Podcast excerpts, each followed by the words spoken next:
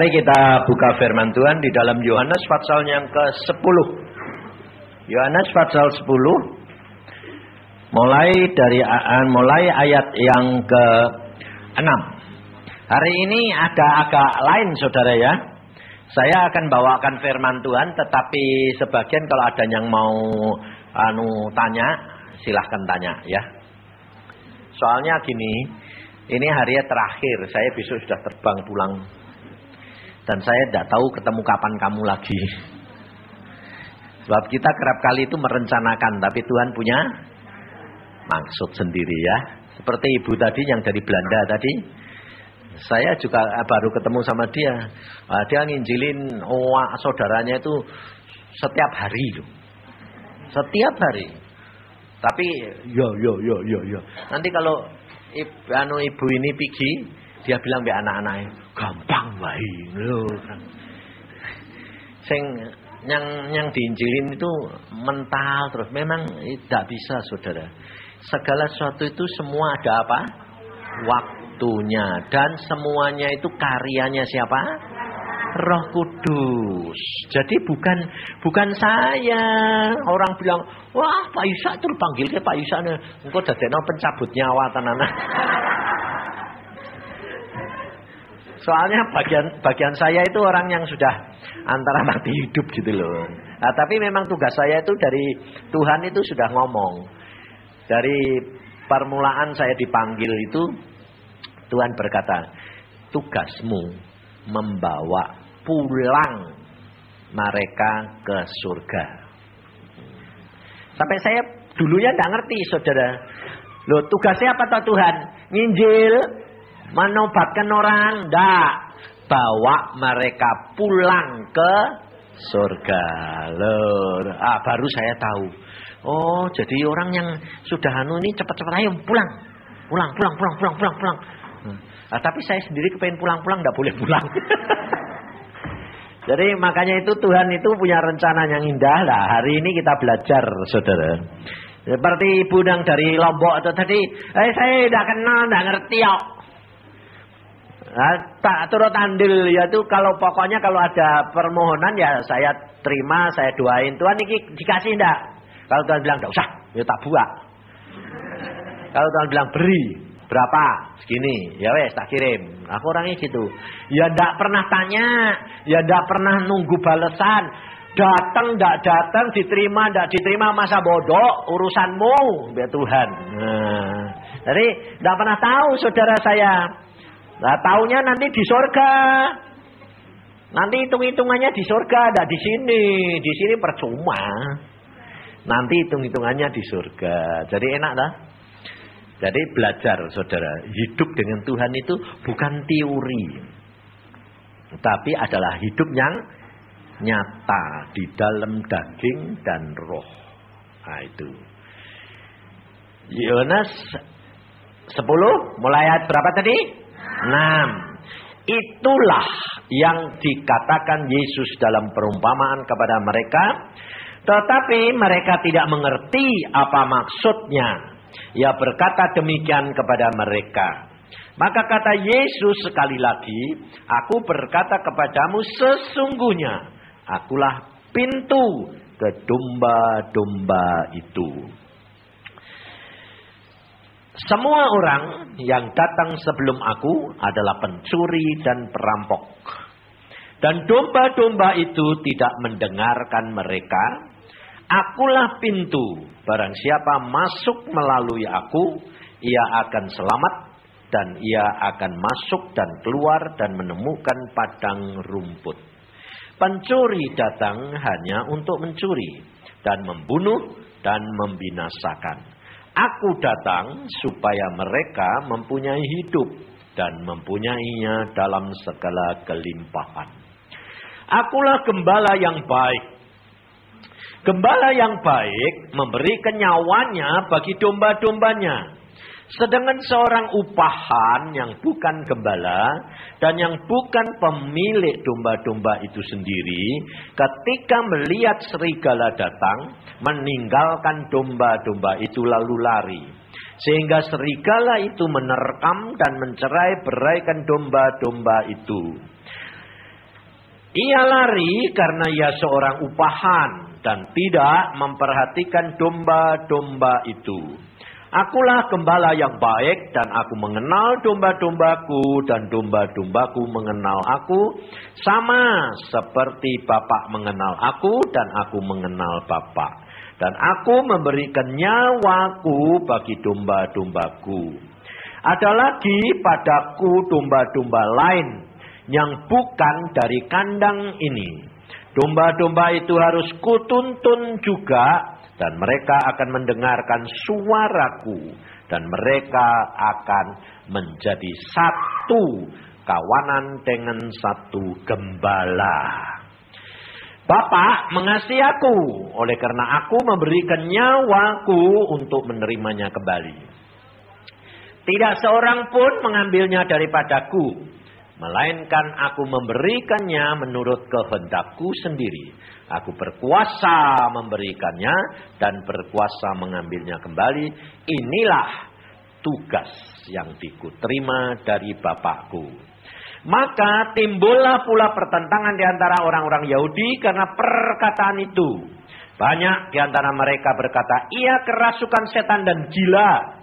Mengapa kamu mendengarkan dia? Yang lain berkata, itu bukan perkataan orang yang kerasukan setan. Dapatkah setan memelekkan mata orang-orang buta? Nah, saudara, kita kerap kali kalau kita membaca firman Tuhan, kita kerap kali tidak bisa mengerti perkataan-perkataan dari Tuhan Yesus. Pada waktu Tuhan Yesus di dalam dunia, dia berkata-kata ini selalu dikatakan orang gila. Kerasuan setan. Karena apa? Karena tidak bisa dimengerti oleh akal manusia. Nah, makanya saya katakan kepada saudara, kalau saudara jadi orang Kristen, belum dicap gila, belum Kenapa? Karena orang Kristen itu jalannya dengan iman. Iman itu percaya akan sesuatu yang tidak, yang belum kelihatan. Nah, jadi orang gila loh. Nah, kedua, orang Kristen itu harus saya ajar ngomong sama Roh Kudus. Ada ngomong sama Roh Kudus, Roh Kudusnya kelihatan enggak? Enggak, jadi ngomong dewek. Nah, mau ngidan meneh dah. Wong edan itu kan ngomong dewek. Iya dah? Nah, Biarin. Soalnya apa?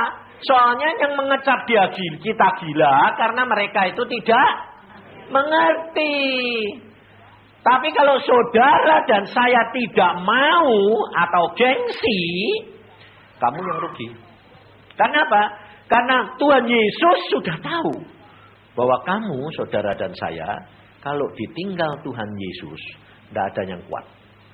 Jadi, saudara, Tuhan Yesus pada waktu dia pergi, dia berkata apa?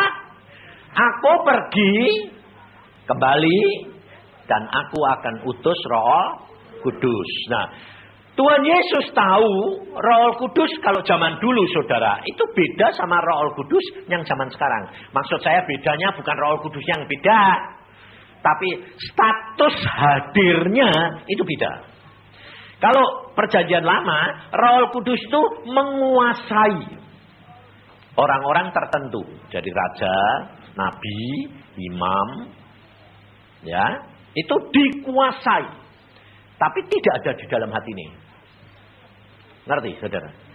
Tapi sejak Tuhan Yesus naik ke surga dan Roh Kudus turun, Tuhan berkata, "Aku akan utus Roh Kudus dan Dia ada di dalam hati." Hmm. Jadi beda. Ada di dalam. Kalau dulu menguasai di luar. Hmm. Kalau sekarang ini di dalam dan di dalam toh atau di dalam dan di luar. Di dalam dan di luar tergantung kalau di luarnya itu tergantung daripada saudara membesarkan dia.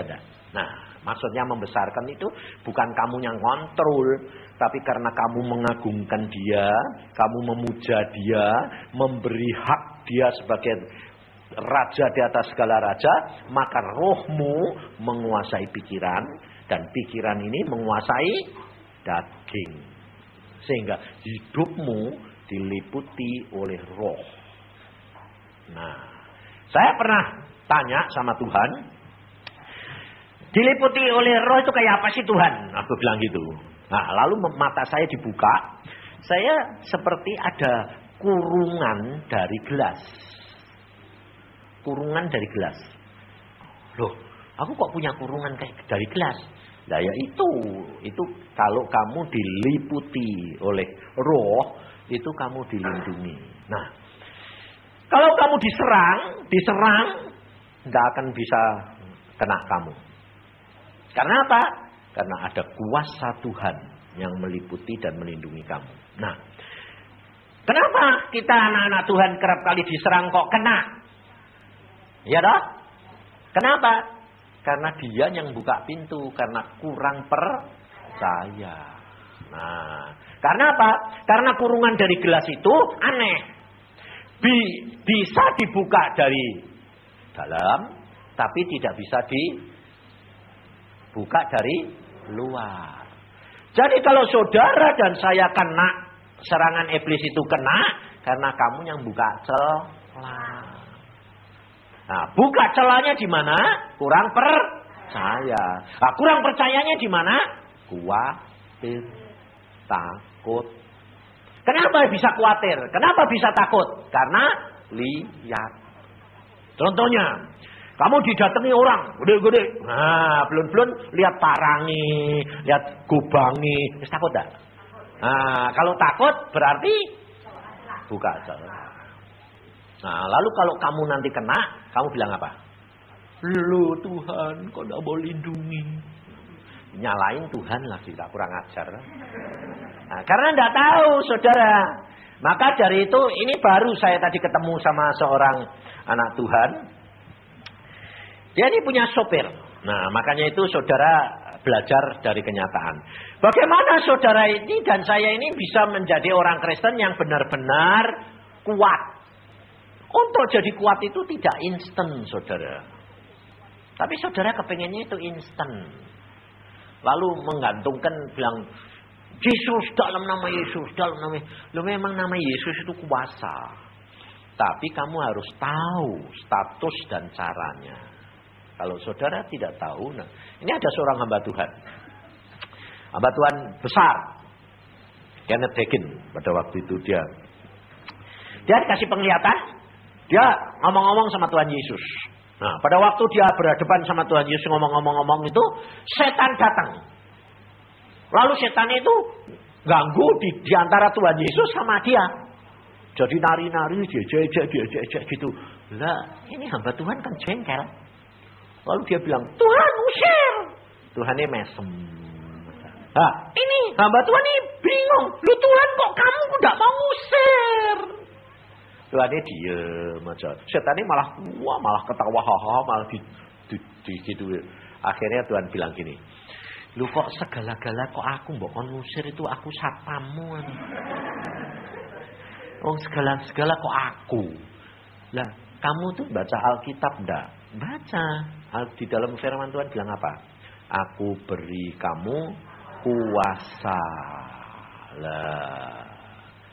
Oh, jadi aku yang harus ngusir. Kamu. Oh, aku sudah beri. Aku pergi ke surga dan aku akan berutus Roh Kudus dan Roh Kudus yang akan menyertai kamu dan menolong kamu. Jadi kalau saudara bisa ngusir setan itu dalam namanya Yesus, yang ngusir siapa? Roh Kudus yang punya kuasa siapa? Roh Kudus bukan kamu. Nah, tapi kerap kali kamu pakai kuasa itu seolah-olah kamu atau Tuhan. Lah itu masalahnya. Makanya itu itu kurang ajar, saudara. Makanya tidak mempan. Nah, ini anak Tuhan, saudara. Kuncinya di mana? Dia selalu berdoa untuk keluarganya, untuk sopirnya, untuk pegawai-pegawainya. Tiap hari didoakan. Lindungi Tuhan, berikan kuasa, lepaskan daripada yang jahat. Ini terjadi di Surabaya. Satu saat sopirnya ini mau jemput anaknya. Pakai mobil. buat anaknya majikannya. Saudara tahu di tengah jalan ada orang tiga tiduran setengah katanya diserempet. Tadi di marah-marah dibuka, saudara. Sopirnya langsung ditangkap, dicelupet, saudara, digobang. Semua sampai saya bajunya sobek semua. Tangannya sini nih. Akhirnya dia tidak bisa apa-apa, tapi dia punya kuasa. Padahal bukan orang Kristen. Gobangnya dipegang tempat yang keran yang tajamil, dipegang, direbut sama dia. Tiga-tiga kabur semua. Pikirnya dulu kok tak mempan. Semua kabur. Dia sendiri sampai bingung. Kok, kok aku kok bisa? Lalu nyoba oh, gobang ini apa? Ini ini celuritnya pada tajam. Anu pohon di jeruk. Loh, potol. Bajunya sobek semua, tangan ini buaret semua, putih putih putih putih kayak orang dicacah. Saudara, tapi tidak ada satu darah pun yang anu, sopir loh, saudara. Saudara tahu?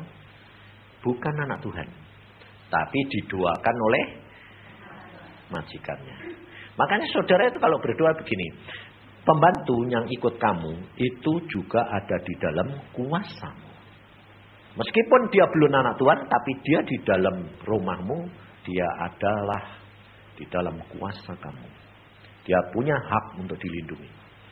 Sampai sopir ini bilang, aneh ya. Tapi sopir ini memang gak, belum percaya, tapi dia, tiap kali dalam kesulitan, bu doain saya. Nah. Jadi saudara kerap kali kan, jinjili. Gak usah. Dari buahnya dia nanti akan bertobat. Eh. Maka dari itu saudara, kita harus menyadari dengan peristiwa dan kejadian seperti ini, saudara perhatikan. Alkitab yang kita baca tadi, Yesus berkata apa? Akulah gembala yang baik. Kamu siapa? Domba. Domba itu punya tanduk dah. Bedanya sama kambing. Kenapa saudara tidak dikatakan saudara kambing? Sebab saudara adalah domba. Domba itu tidak punya hak, tidak punya peralatan, tidak punya perlengkapan untuk melawan. Tapi banyak orang Kristen, kenapa? Seperti di Ambon. Di Ambon dilawan mana? Lawan. Kenapa dilawan? Karena saudara tahu, orang Ambon percayanya sama Yesus separuh. Yang separuh apa?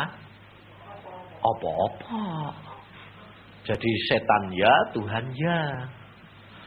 Jadi pada waktu Tuhan tidak membantu dia karena dia merasa dipermainkan, yang ambil bagian setan. Nah ini salah. Orang Dayak juga begitu. Maka dari itu saudara, dalam di dalam kesulitan, biarpun mengatakan orang Kristen, kalau dia tidak mengerti firman, dia pasti akan membuka celah dan akhirnya membela diri. Coba saudara perhatikan, Yesus sendiri berkata apa? Akulah gembala yang baik. Dan pada waktu Yesus berkata begitu, itu dia mengatakan kepada murid-muridnya. Dan di dalam Yohanes 13 dia berkata apa? Aku Tuhan dan gurumu memberi contoh dan teladan. Nah, saudara perhatikan.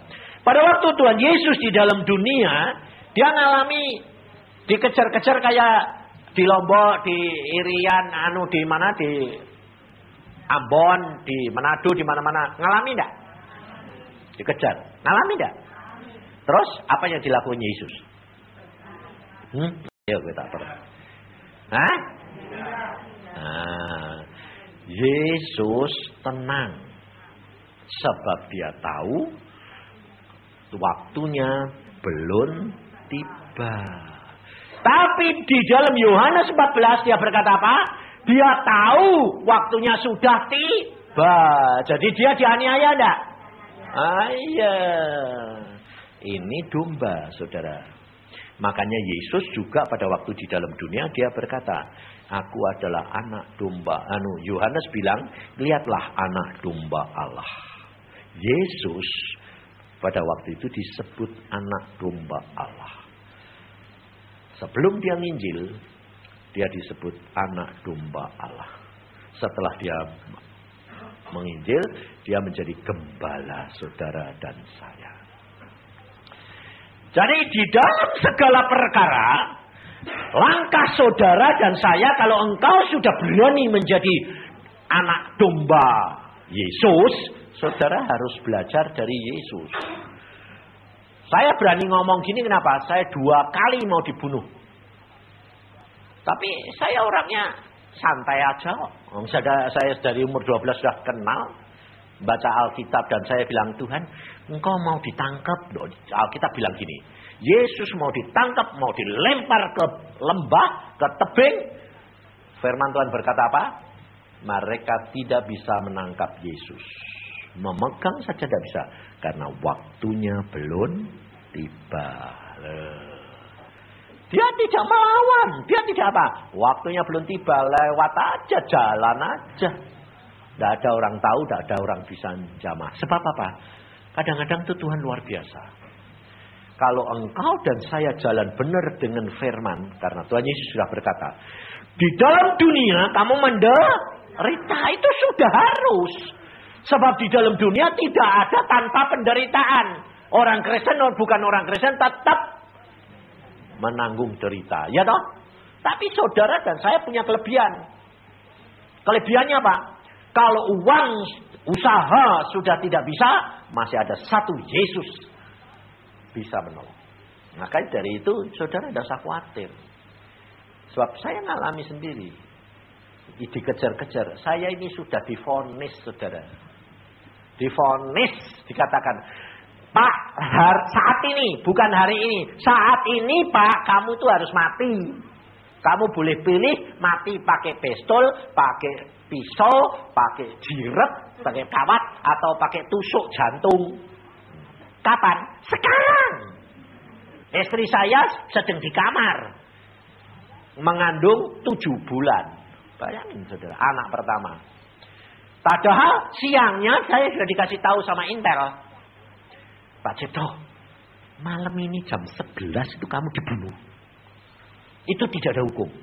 Dan setiap hari saya lihat sendiri di belakang kali. Rumah saya di kampung. Di kali itu setiap hari satu dua truk disembelih di situ.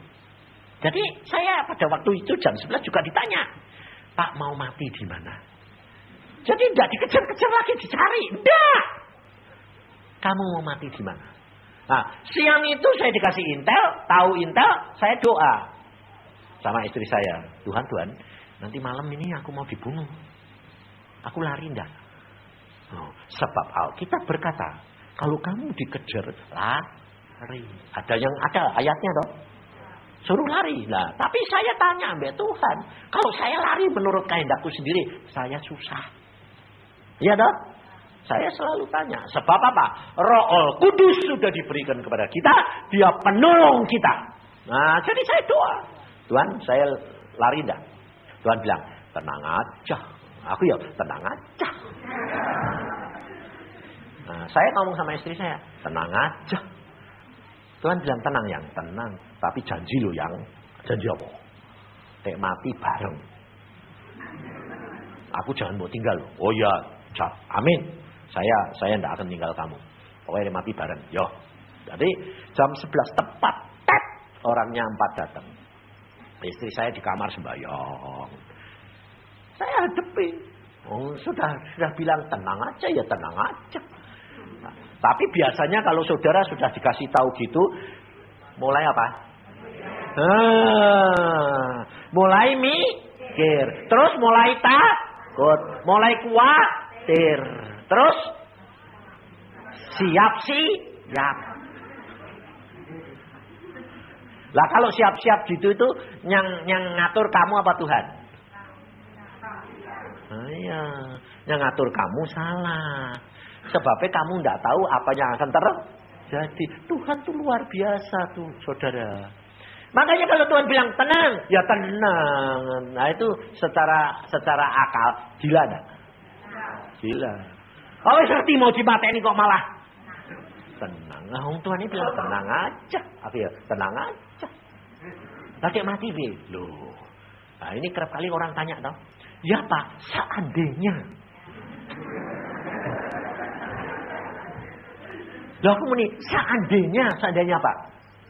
Mati. Ayo mati toh, ya mati aku Kok seandainya mati piye? Ya masuk surga, untung toh. Lah ngapain pusing? Nah ini loh saudara. Yang menjadi penghambat adalah pikiran. Kenapa? Pikiran kita kenapa kok jadi penghambat? Merasa lebih pinter. Makanya itu, oh manusia ini yang menjadi jerat apa? Sok keminter. Mana hamba-hamba Tuhan. Sok keminter. Ngatur Tuhan. Nanti piye? Seandainya, kok seandainya, seandainya. Hidup dengan iman itu tidak ada seandainya. Tidak hmm, ngerti. Kalau Tuhan bilang tenang, tenang. Saya tenang aja. Orang tanya, tok, tok, tok, jam 11 tepat, tak. Tanya, saya mau cari Pak Cipto. Ya, saya. Di sini ada orang laki-laki tidak? Tidak ada, cuma saya. Ini perkara nyawa loh Pak. Ya tahu. Kamu mau bunuh saya toh? Iya. Nah, aku ya ya, ah, ya ya toh, ya, ah, ya ya ya ya. Ayo masuk dulu. Loh, kenapa Pak?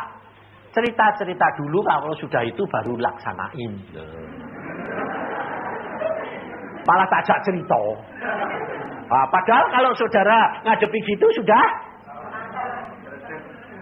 Nah, padahal itu kematian loh saudara. Itu benar-benar kematian. Bukan teori itu. Mati. Benar-benar. Nah. Saudara. Kita harus menyadari. Bahwa kalau saudara. Di dalam pengikutanmu kepada Yesus. Saudara harus tahu. Statusmu itu di depan Yesus seperti apa? Hah? Loh, baru baca tadi loh. Domba. Baru baca kok iso iso mikir satu Saudara dan saya sebagai domba. Nah, domba yang tidak dilengkapi dengan tanduk. Jadi tidak ada alat-alat untuk melawan. Nah, bagaimana kamu bisa mengatasi masalah? Bagaimana kamu bisa terhindar dari masalah? Bisa mengatasi semuanya itu hanya bergantung kepada Tuhan Yesus dengan pimpinan Roh Kudus. Jadi jangan mikir dulu Alkitab yang ngomong bukan saya. Kalau saudara dan saya dihadapkan di dalam penguasa maupun pengadilan. Nah, yuk kita lihat di dalam Injil Lukas. Di dalam Injil Lukas pasal yang ke-12. Jadi hari ini kita belajar benar-benar bagaimana kita menjadi orang Kristen yang benar-benar punya potensi, kekuatan, kemampuan ya. Dalam Lukas pasal 12 ayat yang ke-11 dan 12. Apabila orang menghadapkan kamu kepada majelis-majelis atau kepada pemerintah-pemerintah dan penguasa-penguasa, janganlah kamu khawatir bagaimana dan apa yang harus kamu katakan untuk membela dirimu. Sebab pada saat itu juga Roh Kudus akan mengajar kamu apa yang harus kamu katakan. Loh. Jadi sebetulnya Tuhan Yesus ini sudah sudah prepare dah, sudah siap-siap menyiapkan kamu dah. Iya, tapi masalahnya karena kamu tidak ngerti, takut, khawatir. Anak muda sekolah piye, nanti mau jadi apa, jodohnya sopo, ribut.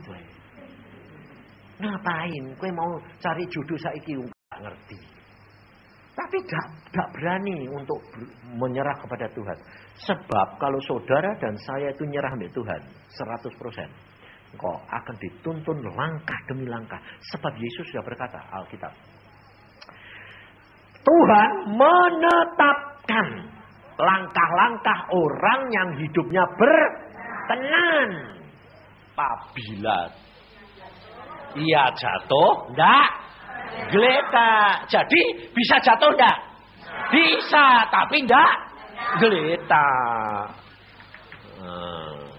Jatuh ya jatuh. Kenapa kau, kau, kau bisa jatuh?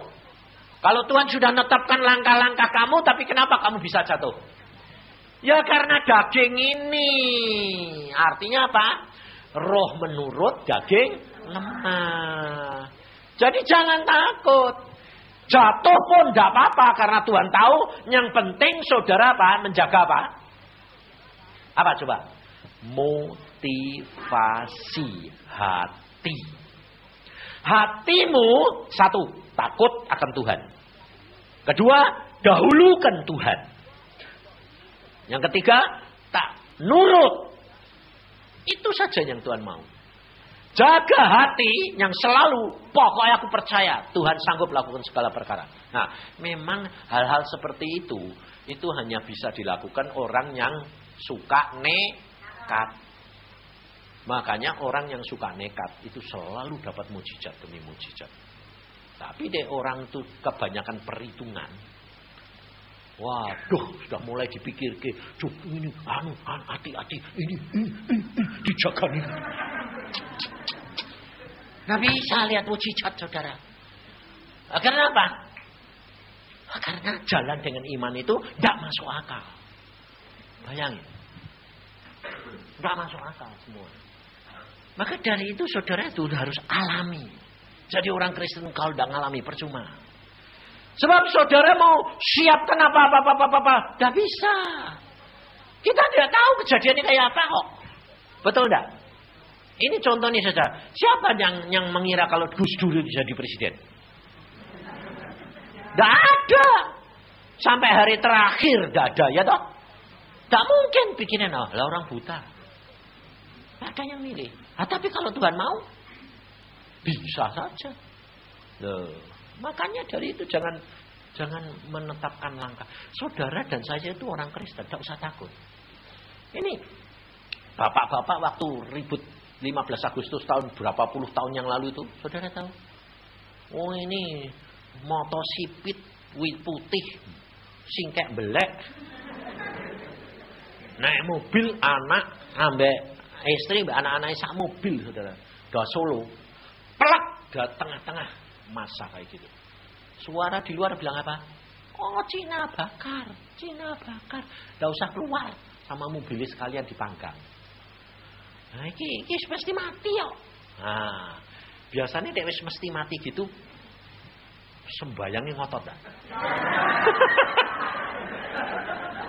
Habis kepepet kok, ya toh? Iki, iki mesti mati kok. Ini ada yang bawa jerigen. Jerigen apa? Bensin. Bakar, bakar. Tahu-tahu sembayang semangat Tuhan. Terus ada kepala nih satu. Nanti dulu, dilihat dulu. Cina apa Jawa? Mau bakar wae. Buka. Nah ini piye mau tidak dibuka mesti mati. Buka yo mati. Nah, tapi wis sembayang, wis Tuhan sasukamu dibuka eglek eglek eglek eglek. Lah wong Jawa teles ini kok. Padahal putih Cina belek. Putih luar biasa. Sampai dilihati satu-satu loh saudara. Wong Jawa teles ini ireng-ireng ini. Wes tutup jalan. Malah dia yang buka jalan. Biar, biar, biar, biar. Saya bilang, Loh, Tuhan, om putih-putih. Bisa enggak?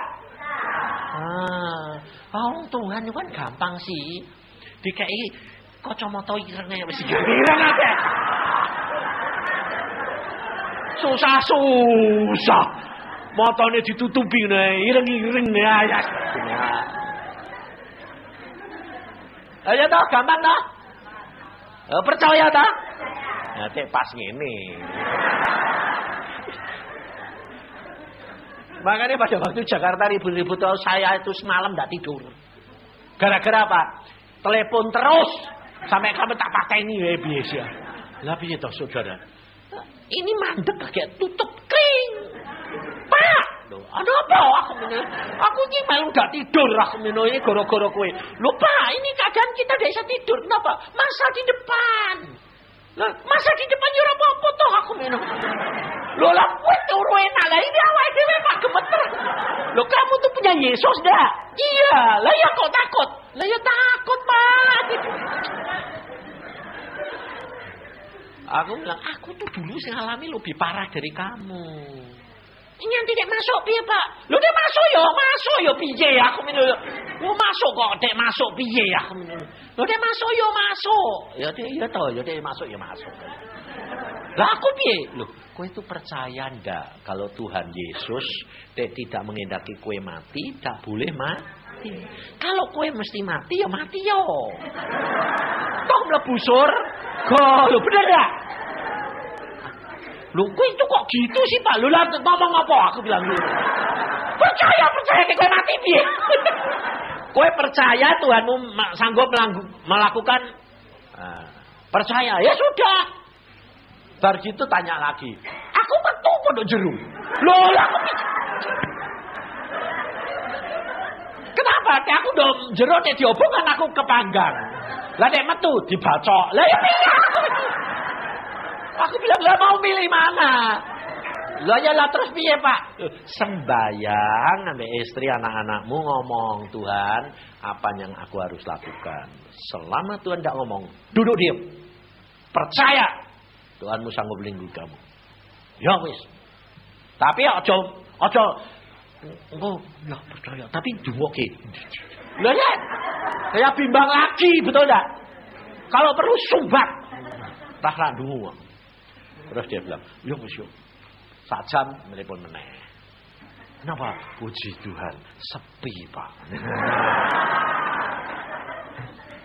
nah, ini ini ini sarjana saudara. Memang ya begitu itu. Lalu bilang dia lalu bingung kantore. Kantorku pak, duitku mbak. Asik dong di kantor. Lo ada takut ya, jangan ke sana. Sayang nyawa atau salang harta. Lo tapi piye pak? Lo kalau kamu sembahyang, kalau Tuhan bilang pergi, pergi, nekat. Pakai helm. Iya, helm. Banyak kau buka, ya ditutup. lah masuk, tekon buka terus piye? Ya hidup sisa aku menurut. Hidup itu harus kenyataan. Nah coba kira seandainya seandainya tidak bisa. Akhirnya benar dia berani. Tuhan bilang, kalau kamu berani ya pergi. Berani dia. Benar kau buka saudara. Buka. Dibuka deh dalam nama Yesus buka. Ya wis jalan. Eh kita eh ora. Padahal putih loh saudara. Putih sipit meneh. Wah. Dari itu dari di situ dia lihat, wah Tuhan luar biasa ya Pak. Iya, tergantung kamu. Percaya pada. Nah, maka dari itu saudara, saudara dan saya harus tahu bahwa engkau dan saya itu adalah domba. Nah, kalau kamu tahu kamu domba, jadi di dalam diri kamu tidak ada rasa ingin melawan. Nah, sebab kamu lawan ya percuma karena kamu tidak punya tanduk. Mau lawan dari apa? Ya percuma. Lebih baik serahkan gembala, gembala yang akan berjuang untuk saudara dan saya. Nah, Bagaimana caranya kita dapat di dalam saat-saat menghadapi masalah, kita punya kuasa, kita punya tenaga, kita punya kekuatan. Nah, itu yang kamu kepengen dah? Nah, iya. Itu hanya bisa kalau kamu mau bayar tiap hari. Tiap hari. Jadi tiap hari mesti baca firman. Tiap hari melakukan apa yang Tuhan mau dan ketiga, menantikan Tuhan. Doa. Nah, doa kalau kamu sudah punya karunia lidah, tiap hari banyak karunia lidah. Kalau belum, yang mengucap syukur. Terima kasih Tuhan, kau tolong aku Tuhan Roh Kudus, kuasai aku, pimpin aku. Terus. Lah, apa yang kau lakukan tiap hari? Itu sederhana toh? Sepertinya tidak ada apa-apa. Tapi saudara tahu, nanti saat saat kamu menghadapi masalah gede, kamu punya kuasa. Kamu punya kekuatan. Nah, di saat seperti itu kamu bilang gini, aku kok bisa berani kayak gitu kenapa? Kok aku bisa punya kekuatan kemampuan? Nah, itu karena kamu melakukan firman. Jadi jangan kira kalau kamu nanti punya kuasa dalam nama Yesus, tapi kamu tidak pernah mau hari demi hari baca firman dan berdoa, kamu punya kuasa. Tidak. Kamu punya kuasa Kalau kamu hari demi hari melakukan itu dan menjadi peka. Terhadap suara Tuhan, saudara jangan batasi. Loh aku sampai sekarang kok tidak dengar pak. Loh itu tandanya kamu itu masih ngatur Tuhan. Saudara bagian saudara cuma baca firman lakukan. Nanti di dalam saat menghadapi masalah, dalam masalah yang urgen, Tuhan akan ngomong jelas. Tidak usah takut. Apa pun. Karena Tuhan itu luar biasa. Dan kalau Tuhan ngomong, nah itu engkau jangan ini, ya cek Tuhan, teora deh, lu usah usah dipikiri. Cek Tuhan itu nanti ngomongnya cek jelas, dia akan memberi kuasa untuk kamu tidak bisa mikir lagi, harus lakukan. Syaratnya cuma itu tadi, takut akan Tuhan, dahulukan Tuhan dan nurut. Caranya bagaimana mendahulukan Tuhan, takut akan Tuhan? Saudara di dalam pikiran dan hati sadar terus bahwa aku domba. Aku domba tidak punya apa-apa. Jadi aku membutuhkan Tuhan. Nah, takut akan Tuhan itu mendahulukan dia segala-galanya. Jadi umpamanya ngadepi sakit, ngadepi anak-anak, ngadepi apa-apa. Itu jangan bingung. Ini anakku kok nakalnya kayak gini sih pak. Ini jabak ya pak. Loh aku bilang, lu ini anaknya siapa? Anakku, lah ya, lah kok iso nakali kayak gini ini dari mana? Kalau saudara itu percayakan kepada Tuhan, doakan, lalu kamu ucapkan, jadi baik. Saudara. Ucapkan dengan kata-kata iman, itu positif, akan berubah. Berubah. Bodoh jadi pintar, bisa. Orang punya masalah. Seorang ibu di Jakarta kemarin dulu bilang aku, Pak, Pak, saya pada waktu datang pada Pak Yusa, masalahku banyak ini kok tidak selesai-selesai Pak. Habis ini keluar ini lagi, ini lagi, kok tidak pernah selesai kita. Setelah jadi orang Kristen kok malah sengsara. Karena kamu tidak melakukan bagian apa? Baca Alkitab. Kamu mikirin masalahmu terus tidak bakal selesai. Lupakan baca firman, serahin Yesus. Karena kamu ini tidak punya apa-apa. Kamu mikir buat apa? Kamu ya tidak punya kemampuan apa-apa. Ya sudah serahin Yesus. Kau baca Alkitab sebanyak-banyaknya masukin firman. Nanti kalau Tuhan ngomong apa lakuin. Masa bodoh. Berapa bulan kemudian bilang. Wah luar biasa Pak. Kok ternyata kok gampang ya Pak.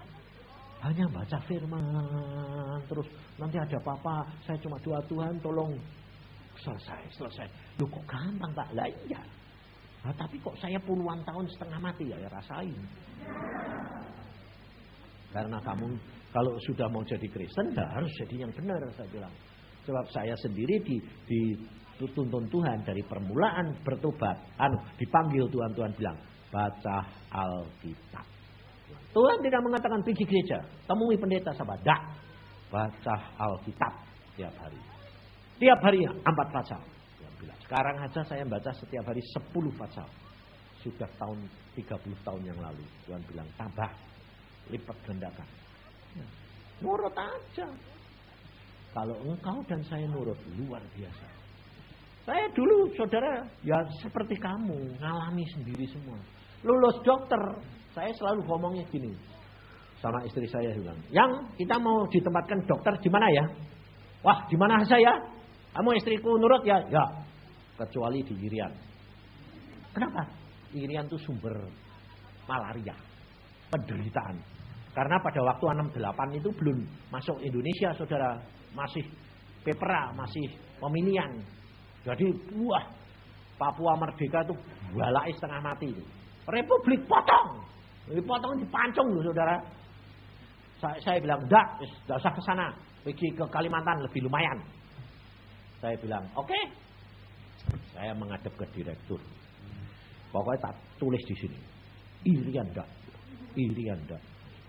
Saudara tahu? Tapi sebelum masuk sembahyang dulu. Tuhan, aku hambamu. Engkau yang netepin aku. Meskipun aku bilang, Irian tidak mau. Tapi engkau yang tetapkan. Saudara tahu? Saya cuma doa begitu.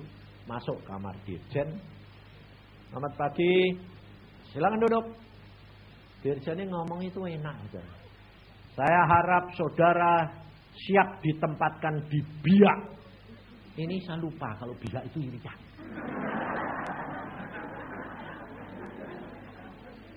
Saya tuh langsung kayak ya ya oh gini. Siap. Terus disodori kertas, tanda tangan nih, tanda tangan nih, jeget. Belum sadar kalau itu irian. Nah, saya begini, oh dia, wah dia muji saya gini. Saya salit kepada saudara. Sebab selama empat tahun tidak ada dokter gigi yang mau dikirim ke sana. Tapi saudara demikian itu siap. Wah inilah warga negara yang istimewa. Aku bilang, terima kasih, saya keluar. Belum sadar. Jadi di tempat sini itu udah itu itu udah ngerti kalau itu Yurian. Setelah keluar dari kamar, ya, kamu tadi ke mana? Jadi di situ saya itu merasakan bedanya dikuasai Tuhan sama dilepas. Demikian saya dilepas, loh, biak. Loh, biak kan Yurian. Langsung saya tidak ngetok lagi balik, Buk, masuk lagi. Papa, papa. Loh, kaget ya. Ada apa? Loh, biak kan Irian. Iya. Loh, saya nggak mau. Dia orang Islam saya menggunakan ayat Alkitab. Saya minta ya di atas yang ya. Langsung kayak orang ditusuk. Tus. Ya sudah. Nah, itu saya ngalami.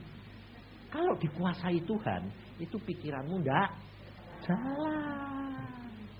Jadi jauh usah kakek mikir gini, ya dek Tuhan, dek setan, piye carane? Eh, ya kamu piye carane? Ya, ah, itu namanya ngatur Tuhan. Ngerti enggak? Jalan aja. Makanya Tuhan Yesus bilang apa? Kalau kamu tidak seperti anak kecil tidak bisa masuk surga. Tidak bisa masuk surga kalau tidak jadi anak kecil kenapa toh? Kakek keminter itu. Sok pinter. Oh biar Tuhan kok sok pinter. Gue tek ini piye, tek ini piye, tek ini piye. Jadi saya tak bisa tuh. Oh, kamu jam ya, tak menceng lu paru-paru itu kan klepe nutup dewe buka dewe itu. Gue coba aturan. Masuk sini, masuk sini bisa. Oh, mau kesel malah mati you know. Oh, diatur biar Tuhan kabeh kok saya bingung gitu loh. Makanya saudara itu tidak usah takut. Apa saja. Jalan dengan ke mana-kemana itu tidak usah khawatir. Kalau saudara benar-benar berjalan dengan Tuhan, engkau akan melihat kemuliaan Tuhan. Ngerti tidak? Caranya cuma itu. Baca Alkitab tiap hari, berdoa tiap hari, itu me memberikan lapisan kuasamu menjadi tebal, kuat. Jaga motivasi dalam segala perkara. Anakmu sakit mamanya. Dokter dulu atau Tuhan dulu? Harusnya Tuhan dulu, tapi pasti ribut dokter ese. Dokter diong, telepon tapi sembahyang dulu Tuhan maumu apa. Makanya saya selalu kalau ditanya saya bilang gini, kalau mau itu takut Tuhan mendahulukan tuh begini, menghadapi anak sakit, gawat seperti apa? Kamu menghadap, langsung, tidak usah masuk kamar, tidak usah ya situ jadi nanti nek masak ya ada masalah ya mbak masak, mbak ngomong. Nah ini loh belajar begini. Tuhan, ini anakku sakit, ini istriku sakit. Mau mu apa? Nah, tolong Tuhan Roh Kudus pimpin aku bertindak sesuai dengan kehendak. Pasti daya dak nanti terus ngomong, ayo gini, ayo gini, enggak. Tapi saudara tidak tahu, tapi saudara dipimpin, sampai melakukan kehendak Tuhan. Sebab Tuhan melihat gini. Dilihat, kamu sembahyang begitu dilihat.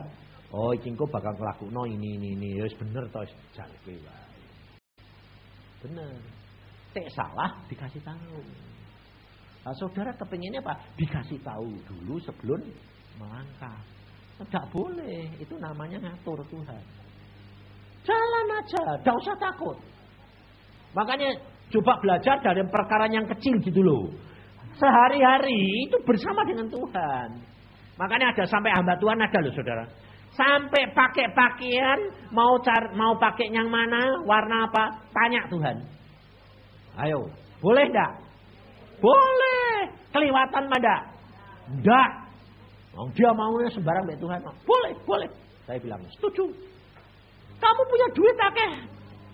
kita bilang apa? Orang yang paling celaka adalah orang yang diberkati, dapat uang banyak, segala punya, tapi tidak punya kuasa untuk menikmati. Itu orang yang paling celaka. Tapi yang nikmati siapa? Oh, ngawur. Baca-baca di pengkhotbah. Pasal 2 ayat 25 26. Baca. Karena siapa dapat makan dan merasakan kenikmatan di luar dia, loh, perkara kecil toh, makan toh? Iya. Karena kepada orang yang dikenannya ia mengaruniakan hikmat, pengetahuan dan kesukaan. Tetapi orang berdosa ditugaskannya untuk menghimpun dan menimbun sesuatu yang kemudian harus diberikannya kepada orang yang dikenan Tuhan. Loh, yang nikmati siapa? Orang yang dikenan Tuhan. Penak loh. Nah, kue tak belum nikmati berarti belum dikenan. Kenapa belum dikenan? Karena karpe dewe. Makanya itu sebetulnya enak. Aku ngalami semua. Sampai dari kecil sampai sekolah sampai jodoh sampai mobil sampai pindah ke mana-mana dituntun Tuhan luar biasa. Saudara tahu saya ditugaskan ke Irian itu saya tidak mau apa? Gajinya itu dimakan lima hari habis. Lima hari habis. Aku bilang Tuhan, pengirim aku mau Irian. Gajiku ini tak buat makan lima hari habis Tuhan. Tuhan bilang apa? Kue percaya tak? Ya aku melihara kamu. Burung tak pelihara masuk wedak. Percaya, ya wis. Ya wis lah. Sampai aku tuh terus terang jujur saudara. Istri saya tidak tak bawa dulu. Yang gue tinggal loh gini wey. Mudik kali itu repot. Loh, saya ngalami saudara. Saya datang sendiri sana 6 bulan sendiri. Dan saudara tahu di sana sendirian tuh berbahaya itu. Berbahaya tenang. Masih OPM, galak-galak, Republik potong kepala. Saya lihat sendiri di pasar. Mantune itu dipotong kepala ibe mertuani. Aku bilang, loh, ini kamu ini gila aku bilang gitu. Kenapa kamu potong menantumu? Ini siapa? Menantu saya dokter. Mau potong? Iya. Kenapa? Tidak bayar mas kawin. Ah, dia kawin berapa? Tiga tahun. Anaknya sudah dua. Anak cucumu masih makan siapa? Ya enggak tahu. Gila gue, gedek. Habis ini kamu mesti saya lapor polisi. Saya mesti masuk penjara. Paling sedikit 20 tahun. Nah saya tiap minggu suruh ngajar di penjara saudara. Isinya seluruhnya 100% pembunuh. Tidak ada pencuri. Tidak ada apa-apa. Pembunuh. Aku tak tanyai berapa gue? Tinggal 10 tahun. Berapa? 25 tahun. Oh, aduh ini, ini kok pembunuh semua Tuhan? Isinya pembunuh. Tapi saudara tahu Tuhan itu sayang luar biasa. Pelihara saya sampai bisa ngerti cara Tuhan. Makanya itu kalau saudara tidak ngalami sendiri, saudara tidak. Dan saya suruh ngajar ke penjara perlunya apa? Karena Tuhan tahu apa yang akan terjadi. Pada waktu saya saya ngajar di situ, lalu ada mujizat, orang yang dihukum seumur hidup, Tuhan berkata, beritahukan dia, dalam waktu tiga bulan kamu dibebaskan. Dia bilang, puji Tuhan, Nabi dikirim Tuhan. Aku bilang, bukan Nabi, ini dokter. Aku ah, dia nyembah-nyembah, oh, saudara. Nah, saya tidak mau. Tidak bisa, ini Nabi. Oh, ini. Tunggu, saya dulunya tidak tahu kalau dia itu umurnya seumur hidup. Setelah saya nubuat gitu, dikasih disuruh nubuat gitu, saya tanya, kamu di sini dihukum apa? Seumur hidup mati aku. Loh, kamu dihukum seumur hidup? Iya, karena diduga membunuh istri, istri saya. Nah, justru di situ mujizat terjadi.